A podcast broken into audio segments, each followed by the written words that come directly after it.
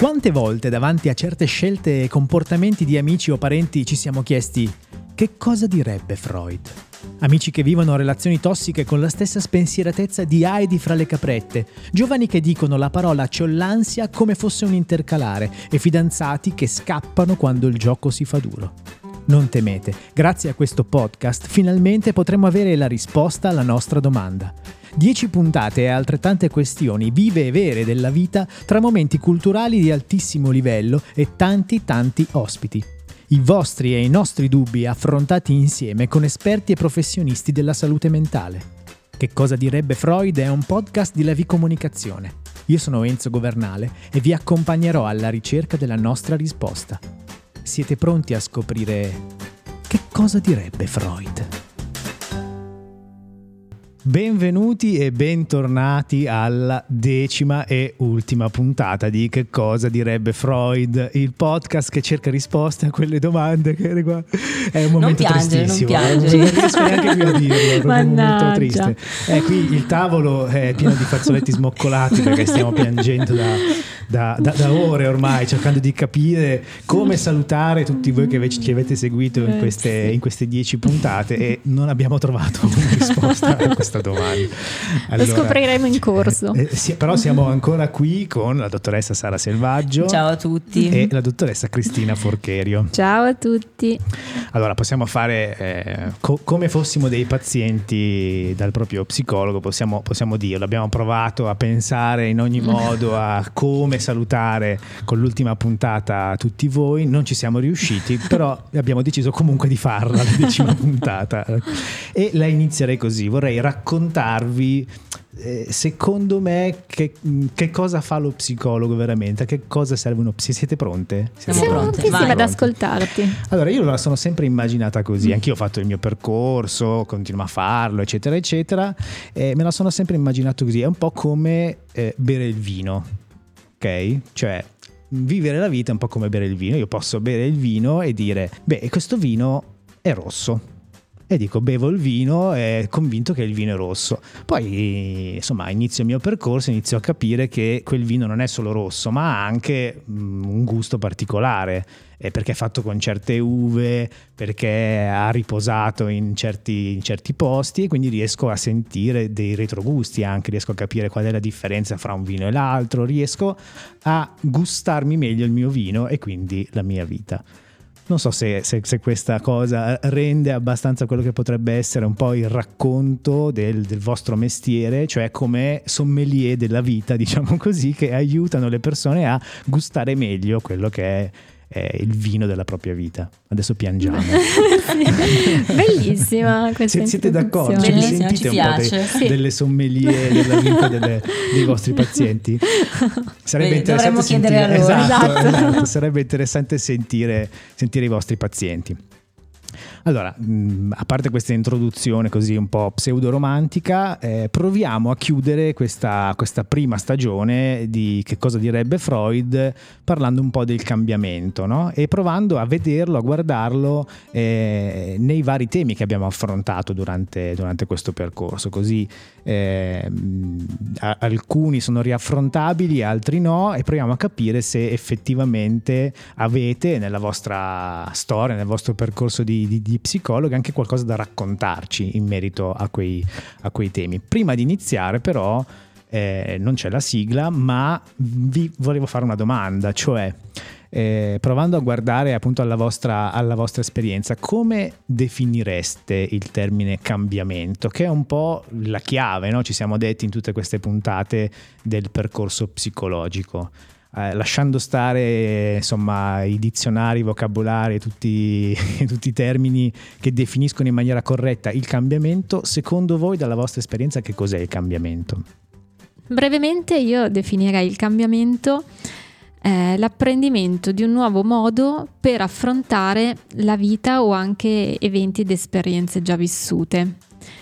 E nella mia esperienza il cambiamento migliore avviene ehm, tramite l'accettazione sia di tutte le parti di noi stessi, tutte le nostre sfumature, sia della realtà esattamente per quella che è, senza opporsi, senza continuare a affrontare la realtà pensando a quello che dovrebbe essere o quello che sarebbe giusto che fosse, ma iniziando ad affrontarla per quello che effettivamente è. E mm, secondo me il cambiamento avviene anche eh, nel momento in cui si inizia a mettere un po' in discussione mh, mm, se stessi e le proprie convinzioni, sia su se stessi sia sul resto del mondo, quindi aprendo la mente, aprendo la mente a nuove modalità di, di, di vedere, di vivere, di valutare. Eh, sempre senza giudizio, perché questo è un lavoro che faccio molto spesso, quindi imparare a togliere il giudizio, quello valutativo. Quindi il cambiamento non avviene nella realtà, non avviene negli altri o in, ciò che io, cioè che io vivo, ma come io lo vivo, come io lo guardo, questo dici il vero cambiamento. Sì, c'è una, se vogliamo iniziare con le citazioni, c'è una Aia. citazione bellissima Sara che ricordo, ma penso sia um, anonima, non, non, non, ricordo sinceramente l'autore, poi lo andiamo a cercare, ma dice che la vita è fatta per... Um, il 10% da quello che ci accade e il 90% da come lo affrontiamo una puntata piena sento, di romanticismo. La questa. sento molto mia questa, io credo che possa sintetizzare bene il senso del cambiamento. Grazie, grazie Cristina. Aggiungo allora, solamente sono d'accordo con quanto detto da Cristina, infatti eh, la partenza di ogni buon percorso psicoterapeutico, quindi un percorso di crescita, io più che il termine cambiamento direi crescita, eh, è un modo nuovo di affrontare ciò che ci accade eh, andando a cercare o mm, strumenti che già abbiamo, risorse di cui abbiamo parlato in diverse puntate, per vedere in modo nuovo. E eh, non Ca- cambio eh, come se fosse gli occhiali, usiamo molte immagini, cambio la lente con cui vedere gli occhiali, cambio il colore con cui vedere gli occhiali. Eh, se prima vedevo tutto attraverso magari la rabbia, la frustrazione, la tristezza, provo a cambiare gli occhiali partendo dall'accettazione di questa mia parte eh, non sono solamente triste e arrabbiato, ho anche altro all'interno di me, quindi è andare a cercare delle parti nuove che mi permettano di affrontare le situazioni in maniera diversa. È qui che abbiamo un grande percorso di crescita e quindi diciamo cambiamento perché ehm, cresciamo e quindi non utilizziamo più eh, i modelli, le tecniche, gli strumenti, le influenze che abbiamo utilizzato fino a quel momento perché non ci sono serviti, non sono stati utili e quindi evolviamo un po'. Ma c'è un'età per questo cambiamento? Mm, cioè si può cambiare dai ai oppure, oppure no? Abbiamo parlato delle fasi di vita, di crescita nella puntata eh, dei genitori in crisi, ma abbiamo detto che non sono, non sono dei punti fissi, dei traguardi obbligatori. Eh, l'importante è mettersi in discussione. E un percorso di crescita e di cambiamento può essere fatto eh, al momento in cui si è pronti eh, si può fare assolutamente a qualunque età, quello che conta in realtà è la motivazione eh, personale al cambiamento più che l'età anagrafica. Allora poi lo diremo a Teresio questo, insomma sicuramente lo tirerà su di morale. Proviamo ad iniziare il nostro, il nostro percorso nel rivivere un po' i vari temi delle, delle puntate che abbiamo, che abbiamo, vissuto in questo percorso, inizierei eh, a questo punto eh, dagli attacchi di panico, no? abbiamo, che abbiamo detto essere eh, un tema molto diffuso, molto spesso anche non compreso, nel senso che eh, uno pensa di avere un attacco di panico, in realtà non è proprio così, però mischiare le due cose non è sempre eh, dire, utile per poterne, per poterne uscire. Su questo tema che cosa avete da raccontarci, da, da aggiungere no? rispetto a quello che, che, che abbiamo detto? Allora, personalmente eh, pensavamo un po' di parlare dei nostri pazienti oggi, magari qualcuno si riconosce, prende coraggio, prende fiducia e magari eh, si mette in discussione. Ecco. Personalmente eh, a me viene da presentarvi il caso di una paziente mh, mm, giovane eh, diciamo intorno ai 18-19 anni, che eh, soffriva di attacchi di panico. Attacchi di panico che la portavano ad andare in uh, iperarousal, quindi una, un'attenzione eh, costante a ciò che aveva intorno, non appena sentiva il suo corpo che eh, si attivava. Scusa ecco. Sara, ti interrompo, non lo faccio da tante puntate ormai. Mannaggia, Eh, ci- speravo, ci speravo di averla scampata questa volta. Ci spieghi un po' meglio questo, questo termine. Allora, iperarousal è una attenzione appunto iper eh, eccessiva a ciò che ci accade. È come se fossimo sempre su- in allerta che qualcosa possa succedere, non qualcosa di bello, qualcosa di brutto. E quindi è un, diciamo un, eh, la linea base della nostra ansia è sempre più alta rispetto alla norma, ecco. E quindi eh, ogni volta che questa ragazza si trovava in una situazione mh, da sola, da affrontare da sola, ma anche solamente andare a pagare un caffè al bar, anche se era con amici, genitori, ehm, non riusciva, si bloccava e andava in panico. Eh, a volte ehm, anche quando era da sola in casa oppure ehm, era impensabile che prendesse mezzi pubblici, che facesse qualsiasi cosa da sola. Ehm, personalmente abbiamo lavorato sui significati della propria ansia, sul corpo, come si attivava, come riconoscere l'attacco di panico. E abbiamo utilizzato MDR e eh, da che un significato di se stessa legata a io sono inadeguata, non sono abbastanza, ehm, sono incapace, c'è stata una ristrutturazione, una rilettura delle proprie parti, delle proprie fragilità e questa ragazza adesso prende il treno e si fa quattro ore da sola. E- è stata una... mm, un ca- il cambiamento, no? abbiamo detto che parliamo di cambiamento, il cambiamento è stato nell'accettare eh, le proprie fragilità, ma riconoscere la propria forza e quindi tirarla fuori nel momento in cui uno ne ha bisogno. È un lavoro complicato, de- adesso oggi parleremo in maniera molto sintetica, sembra molto semplice, in realtà c'è una grande messa in discussione di se stessi e una eh, grande voglia di crescere, di migliorarsi e quindi di, di andare oltre, di andare avanti. Rimanere nel momento presente e viverlo eh, cercando mh, la sua interezza, la sua pienezza. Ecco, il tema della volontarietà è un tema decisamente importante perché per iniziare un percorso di questo genere e per poterlo portare avanti uno deve mettere tutto se stesso e quindi con tutto se stesso vuole, deve voler eh, andare incontro a questo cambiamento, ci vuole coraggio insomma. Assolutamente, perché eh, bisogna mettersi in discussione, cioè certe cose che noi magari riteniamo basilari della nostra personalità, del, nos- del nostro essere, eh, magari eh, sono disfunzionali. E quindi ehm, il mettersi in discussione e dire ok, questa cosa qui forse non va bene, riconoscere di avere una difficoltà e una fragilità richiede grande, un, un- grande coraggio, un- una grande fiducia anche proprie- nelle proprie capacità, oltre che nel terapeuta. E quindi qui parliamo dell'alleanza terapeutica, che quindi si deve creare un rapporto di fiducia, e di, di- di- di- di estremo abbandono, ma allo stesso tempo poi ci si rende conto che si cammina insieme. Esattamente, coraggio per iniziare, coraggio per andare avanti, ma la certezza che non si è da soli no, in, questo, in questo percorso. Andiamo avanti, abbiamo parlato del tema della morte, una puntata che è stata molto apprezzata, abbiamo parlato con eh, una biologa nutrizionista di come nutrire il nostro corpo, eh, memore, il racconto del piatto con eh, il sano equilibrio fra carboidrati, proteine e fibre. E poi a proposito del corpo abbiamo parlato di come il nostro corpo ci parla, come poter dialogare con lui, come poter capire ciò, ciò che ci dice. Mm, mm, mm. Sì, e su questo tema mi ricollego a quello che ha appena detto Sara sulla mm, relazione con il terapeuta e la fiducia, Eh, perché mi viene in mente un, eh, il caso di un paziente eh, che è venuto da me in un momento in cui ehm, aveva deciso che forse era meglio provare a ridurre ehm, gli psicofarmaci, gli ansiolitici nello specifico, perché assumeva una dose veramente, veramente esagerata di, di gocce per, per dormire, prima di dormire. E si rendeva conto che effettivamente forse rischiava un po' e comunque voleva liberarsene.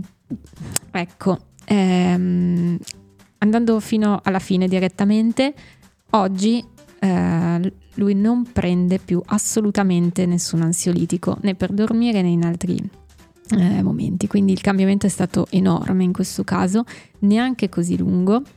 E quello, eh, se dovessi dire quali sono stati i fattori vincenti, quelli che hanno permesso il cambiamento, il primo è stato sicuramente la fiducia eh, la fiducia nel percorso, mh, mm, la fiducia in me e la fiducia in se stesso.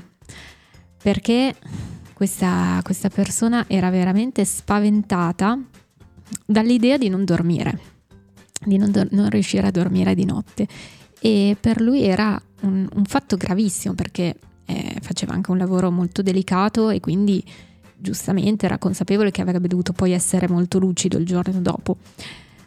Però eh, abbiamo lavorato proprio sull'accettazione a questo punto, sull'accettazione che si può anche non dormire una volta, accettare di non dormire, che all'inizio era per lui neanche, mm, un'idea neanche da prendere in considerazione proprio.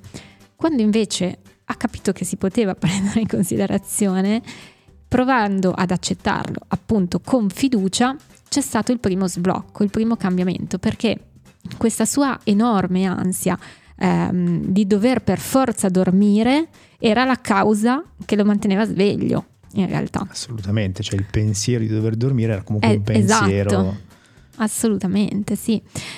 E quindi poi a questo abbiamo abbinato delle tecniche di mindfulness mh, mm, per comunque aiutare il rilassamento, abbiamo applicato un vero e proprio protocollo sull'igiene del sonno che può essere utile a tutti perché semplicemente insegna a eliminare tutte le cause che interferiscono con il buon sonno, che sono dall'utilizzo degli smartphone appena prima di dormire, all'utilizzare il letto solo per dormire, non per tutte le altre attività durante il giorno, per mangiare o qualunque altra cosa.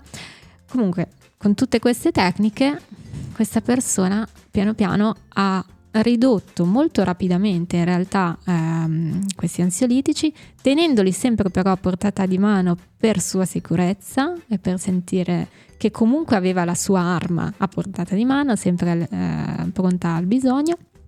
E adesso l'ha completamente dimenticata. All'inizio sostituiva, cioè tut- applicava tutte le tecniche prima di dormire per potersi rilassare, adesso invece dorme senza nemmeno dover usare le tecniche.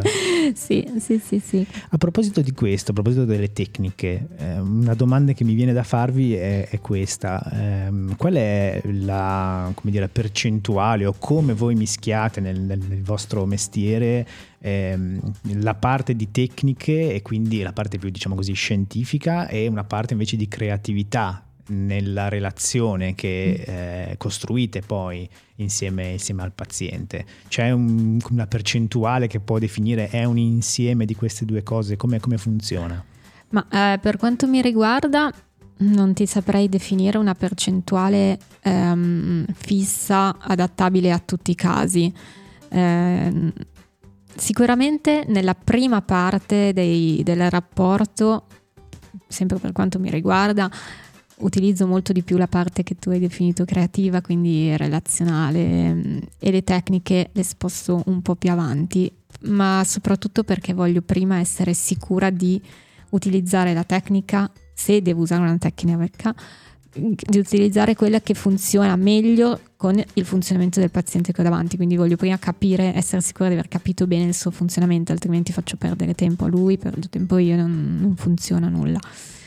E quindi la prima parte è sicuramente così della nostra conoscenza, poi dipende dai casi perché mm, forse io sono più sul mm, sulla creatività che sulla tecnica in generale. Ma sentiamo il cognitivo comportamentale esatto. che cosa ci dice. Allora, in realtà uh, sì, sono d'accordo con Cristina per quanto riguarda proprio le tecniche, eh, bisogna utilizzarle con cautela perché ci sono tecniche specifiche uh, indipendentemente dal, dalla tipologia di sintomo che uno può portare, ma bisogna utilizzare la tecnica giusta con il paziente adeguato e adatto.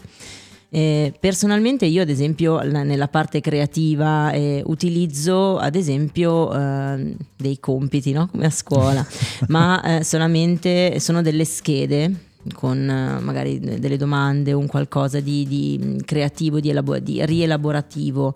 Rielaborativo, sì, si può dire. te lo concediamo, sì, te lo concediamo. Sì, per, mh, mm, allora ho compreso anche nel, nel corso de, de, della mia formazione, ma anche poi con il lavoro pratico, che eh, è difficile trovare le parole per esprimere ciò che uno ha dentro. Eh, noi eh, siamo un po' più pratici perché siamo del mestiere, abbiamo fatto formazione proprio per andare a, a abbiamo studiato e imparato le parole per il mondo in- interiore, ma è un qualcosa che è intangibile e quindi spesso è difficile definirlo. Eh, io spesso faccio utilizzo disegni, colori, eh, immagini, metafore perché aiutano molto. Eh, ne abbiamo parlato forse nella prima puntata del percorso terapeutico e anche in quella degli attacchi di panico. Eh, si possono utilizzare delle tecniche di respirazione. Anche, anche, il primo colloquio, a me è capitato ad esempio che eh, durante un, un, primo colloquio eh, un paziente è andato in iperventilazione, quindi abbiamo semplicemente respirato. Sem- dico semplicemente perché, come abbiamo detto, è una cosa che facciamo normalmente, ma respirare in funzione di un qualcosa aumenta l'autoefficacia, il senso di essere capaci a controllare anche solo il nostro battito e quindi già lì scatta. Eh, sia nel paziente la il senso proprio di ah ok ce l'ho fatta, lo posso fare e è un primo anello della catena della relazione col terapeuta. Eh, sono qui e il mio terapeuta sa aiutarmi se mi trovo in difficoltà, quindi anche il discorso di fiducia. Ogni paziente è a sé e come ha detto Cristina, sì, le tecniche si usano, ma c'è proprio la parte creativa che è proprio de- de- di ogni singolo terapeuta utilizzare ciò che più è adeguato al momento giusto. Ecco è difficile eh, da fare. In questa parte creativa, se la vogliamo definire meglio, declinarla proprio nel, sul, nel nostro lavoro, direi che possiamo parlare di dialogo empatico, di ascolto empatico.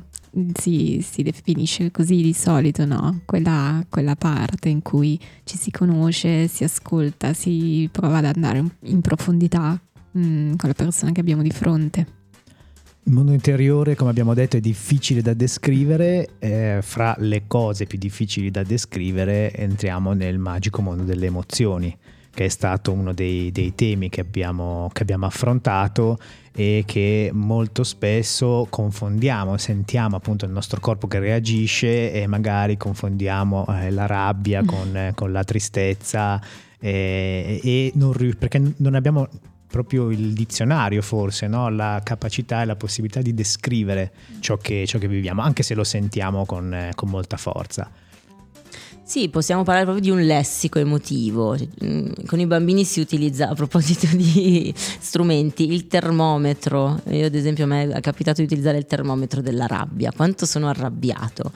E quindi man mano che il termometro diventa più rosso sono sempre più arrabbiato. Quanto sono arrabbiato proprio cioè, fisicamente con un termometro plastificato di quelli che si possono stropicciare quando uno è arrabbiato, no?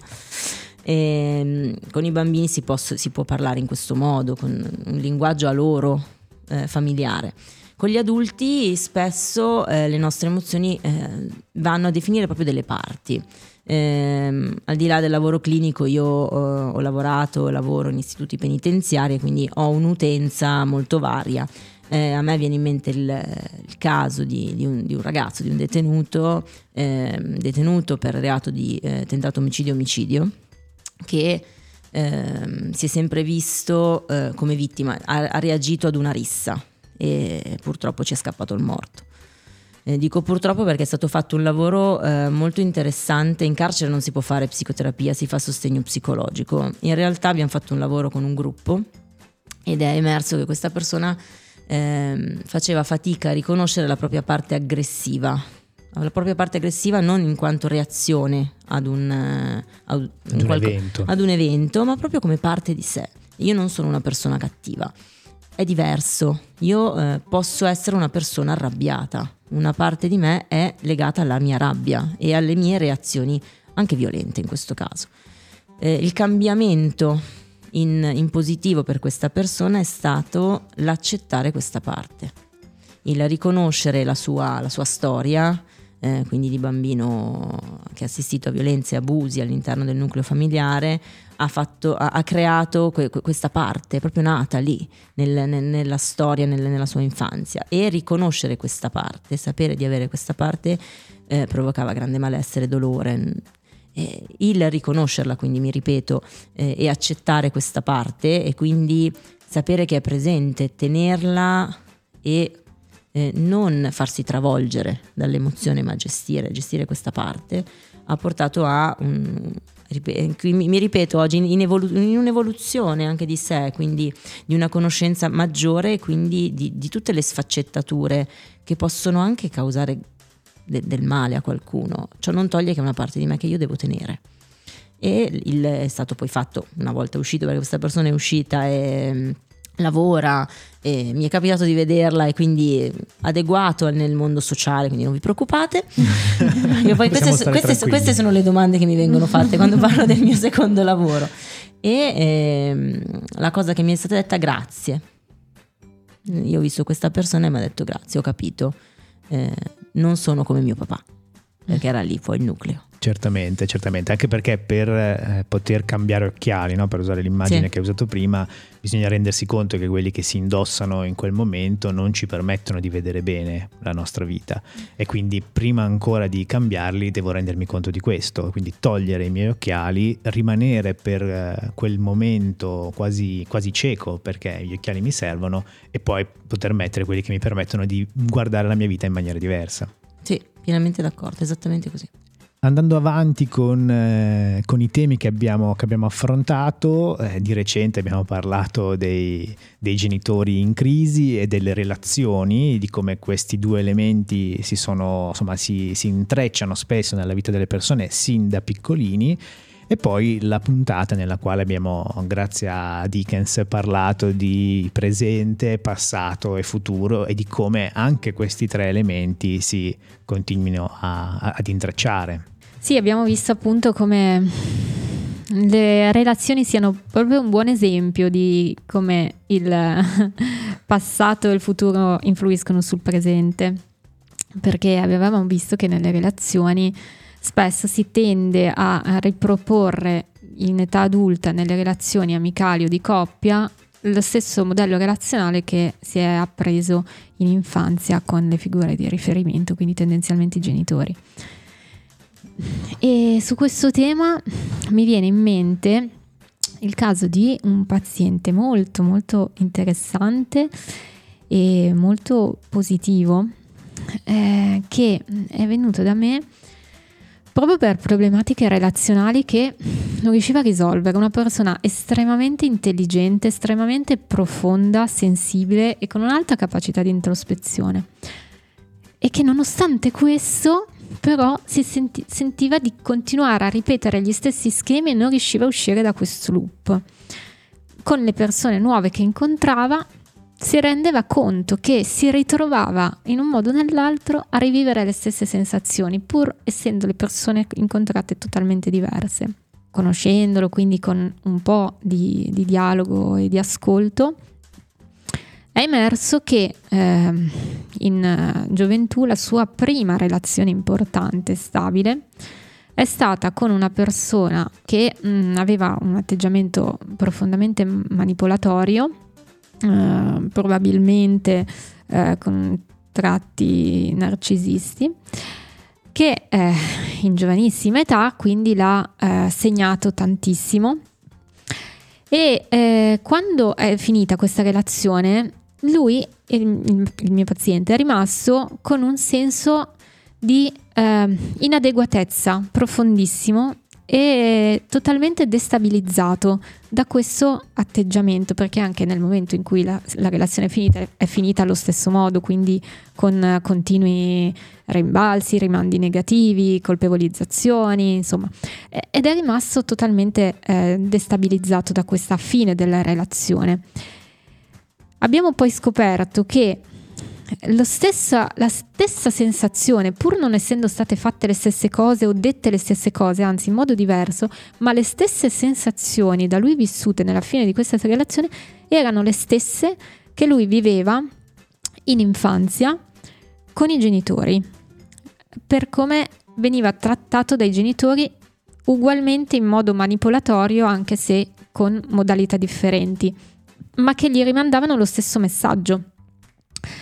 E con i genitori tutt'oggi, ogni volta, anche se vivono lontani, separati, quindi si vedono di fatto poco, tutt'oggi lui aveva ehm, questa sensazione ogni volta che li rivedeva, riviveva le stesse sensazioni. E la problematica principale era che nelle relazioni nuove che andava a costruire, inconsciamente, inconsapevolmente, da un lato tendeva a mh, mm, affiancarsi persone sempre di questo stampo. Simili a... Esatto. E dall'altro, anche nel momento in cui trovava persone magari diverse, era lui a iniziare a sentirsi inadeguato e a sentirsi comunque destabilizzato perché era come se si aspettasse quel tipo di atteggiamento. Ecco, una volta compreso tutto questo meccanismo e questo funzionamento, in quel caso ho deciso di utilizzare la flash technique, che è una terapia del trauma molto rapida, che ha funzionato a meraviglia nel suo caso, ehm, molto molto rapidamente, perché abbiamo lavorato sulla, sul trauma del, di, questo, di questa sensazione di destabilizzazione nell'infanzia e nella relazione, la prima relazione, che, distur- che, che disturbava tanto questa persona, ancora adesso pensandoci continuava a sentirsi disturbata dal pensiero e dal ricordo di, questo, di questa fine di una relazione e il ricordo ritornava ogni volta che conosceva una persona nuova. Quindi con questa tecnica abbiamo cambiato il, il, suo approccio al ricordo, la, la, la, sensazione che il ricordo le, le, le rimanda e non, non, non, ha più nessun effetto su di lei attualmente. Non, il ricordare la fine di quella relazione è un ricordo, punto, asettico, senza che ancora oggi continui a ferirla e quindi da lì ha smesso di provare quel tipo di sensazione ogni volta che vedi i genitori e ogni volta che incontra una persona nuova, perché ha proprio elaborato e chiuso il cerchio che non era rimasto correttamente elaborato all'epoca. E in più ha risolto meglio la situazione con i genitori ehm, accettando il fatto che erano persone estremamente diverse da lui e, ehm, e con le quali non avrebbe mai potuto trovare un vero punto di incontro se non il rispetto e l'affetto eh, chiaramente sempre presente per il fatto di essere i suoi genitori, ma ammettendo questo a se stesso e poi anche dichiarandolo ai genitori apertamente, esplicitando quindi il fatto che non era rancore, ma era semplicemente un assumere la consapevolezza che abbiamo visioni della vita totalmente diverse che non potranno incontrarsi, possiamo continuare a volerci bene lo stesso senza per forza frequentarci, con l'obbligo di doverci sentire al telefono tutti i giorni solo perché sei mia madre o mio padre. Risolto questo e dichiarato ai genitori, ha, cambiato totalmente il suo umore quotidiano, il suo stato di malessere, ha, ha, ha sciolto un nodo grandissimo. E ritorna il tema del, del, cambiamento a partire però dal riconoscere quella che, che è la realtà, esatto. chiaramente, e non ciò che io penso sia, sia la realtà. Esatto. Allora abbiamo provato a ripercorrere questa, questa prima stagione di, di, Che cosa direbbe Freud, avremo ancora tantissime cose da, da, da dire, però questa è l'ultima puntata, ahimè, e, e, quindi direi, visto che insomma nelle ultime puntate non l'abbiamo più considerato tanto, direi che forse è arrivato il momento di salutare Teresio. Eh sì. Che ne dite? Assolutamente, no, non possiamo stare senza... Noi lo chiameremo comunque, anche senza registrare le nostre registrazioni. Anche la settimana prossima. Sì, noi lo chiameremo chiamiamo. Anzi, lo aspettiamo in studio se vuole venirci a trovare. Ecco, questo potreste eh. proporglielo. Potreste proporglielo. Allora, proviamo a sentire se, se, Teresio c'è e chiederemo scusa per non averlo chiamato, insomma, in alcune delle puntate. Però, Teresio, ci sei? Sì, ci sono e sono stato dei giorni davanti al telefono aspettando. Ci dispiace Vabbè. Teresio, però insomma eh, purtroppo quando abbiamo iniziato a parlare il tempo passava e, e niente, la puntata era praticamente finita. Quando ci si diverte così. Esatto, esatto. allora, esatto. Allora, niente, guarda, noi in realtà abbiamo parlato un po' di tutto quello che abbiamo raccontato no? in questa prima stagione di Che cosa direbbe Freud, abbiamo fatto un po' un piccolo riassunto, per cui non abbiamo un tema preciso. Allora ti abbiamo chiamato per salutarti e, e e basta, no. ah, cioè, non sapevate cosa, cosa dire. Ti abbiamo chiamato per salutarti e per chiederti se hai qualcosa da dire a Sara e a Cristina che sono qui, eh, anziché loro dirti qualcosa, puoi tu dire qualcosa loro. Molto bene, allora io una domanda ce l'ho. Ma voi da tutta questa ambada che avete fatto, ste robe, sti, sti piedi, cazzo, avete imparato qualcosa di nuovo che non sapevate prima? Questa è una bella domanda. Sì. Teresio è sempre profondo. Sì, esatto. Eh. Io sì, tantissimo, tantissimo, perché dal confronto con le colleghe ho, ho imparato, si impara sempre, ho imparato tante cose anche magari su ambiti di cui solitamente non mi occupo. E ho imparato dal nostro conduttore, ho imparato a stare Eh, davanti a un microfono con le Io cuffie. che non sono una collega, tra l'altro. No. Eh, ma, eh, eh, una cosa, però ditemi una cosa che posso imparare anch'io. Aspetta, aspetta, facciamo Oh, rispondere posso- Sara alla tua domanda, Scusa, che era già contenta scusa, di scusa, averla ascoltata. Scusa, Sara, eccomi Niente. qua, va bene, allora teniamola prima. Niente, niente Teresio, ma eh, io in realtà ho imparato sì a parlare, a, a prendere confidenza con microfono e cuffie, a, mm, e in realtà a rendere sem- più semplice o comunque abbiamo provato a rendere più semplice degli argomenti che per noi eh, sono il nostro pane quotidiano, il nostro lavoro e quindi anche utilizzando un linguaggio, come abbiamo detto molte volte, divulgativo, no? Perché chi ci ascolta de- deve capire delle cose che difficilmente sono comprensibili o comunque sono difficili da affrontare. E in questo ci ha aiutato anche Teresio. Ah, Teresio è stato, è stato la- Ma il no, nostro faro ma della eh, notte. Vabbè, vabbè, vabbè, adesso però non dovete ridere dopo che dico una cosa del genere. No, è Enzo, è Enzo che fa le boccacce, voi non lo potete vedere, ma Enzo fa le boccacce. Vabbè, vabbè, vabbè, un giorno o l'altro Enzo lo prendo. io. Comunque vi ringrazio, eh, siete stati una bella compagnia e rifatelo, eh. quando è tanto il numero ce l'avete, Noi, noi ferrovie, quindi ti aspettiamo un nella, nella seconda stagione e magari puoi anche venire qua con noi, con, a prendere anche tu confidenza con, eh, con il microfono e le cuffie. Eh, eh, perché no? Adesso Eh. ce l'ho col telefono che mi ha insegnato mio fio, ma va bene, va bene, va bene. Grazie, Teresio, grazie, a mille per la tua È compagnia. stato un viaggio meraviglioso. State bene. Grazie. Teresio. Eh, va bene, grazie. No, non parlo con nessuno, stai tranquillo. Arrivederci, eh. Ciao, ciao, ciao. Arrivederci. Ultima puntata di Che cosa direbbe Freud e ultimo momento citazione che però questa volta sarà perdonami estenderei anche a Cristina. Quindi per, per chiudere non lasciamo solo una citazione ma ne lasciamo due. Però facciamo iniziare Sara ovviamente. Va bene, va bene. Allora, questa citazione mi è stata inviata da un paziente attenzione che ascoltando il podcast ha scoperto la mia passione per le citazioni. è una citazione di Carl Rogers, un- uno psicologo americano. Esiste un curioso paradosso. Quando mi accetto così come sono, allora posso cambiare.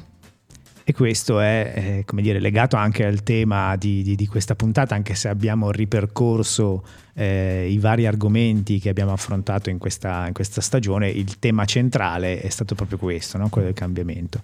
Cristina, vai. Quindi restiamo sul tema del cambiamento anche con la seconda citazione, che in questo caso è di William James e dice: La più grande scoperta della mia generazione è che gli esseri umani possono cambiare le loro vite cambiando le abitudini mentali. E con quest'ultima citazione prendiamo in mano i fazzoletti e iniziamo ad asciugarci le lacrime per quest'ultimo saluto, per quest'ultimo ringraziamento. Ringraziamo la dottoressa Sara Selvaggio Grazie a tutti e grazie a voi. e la dottoressa Cristina Forcherio. Grazie Enzo, grazie Sara, Linda, grazie a tutti voi, è stato bellissimo. Salutiamo Linda che eh, insomma ha avuto un po' di inciampi Eh, sì. durante, durante questo percorso ma che ci ha, è sempre stata con noi, ci ha dato i suoi, i suoi suggerimenti, rispondeva anche nella chat che abbiamo creato per, per condividere questi, eh, questi, questi spunti e non ci diamo appuntamento alla prossima puntata ma chi lo sa ci diamo magari appuntamento alla prossima stagione di Che cosa direbbe Freud.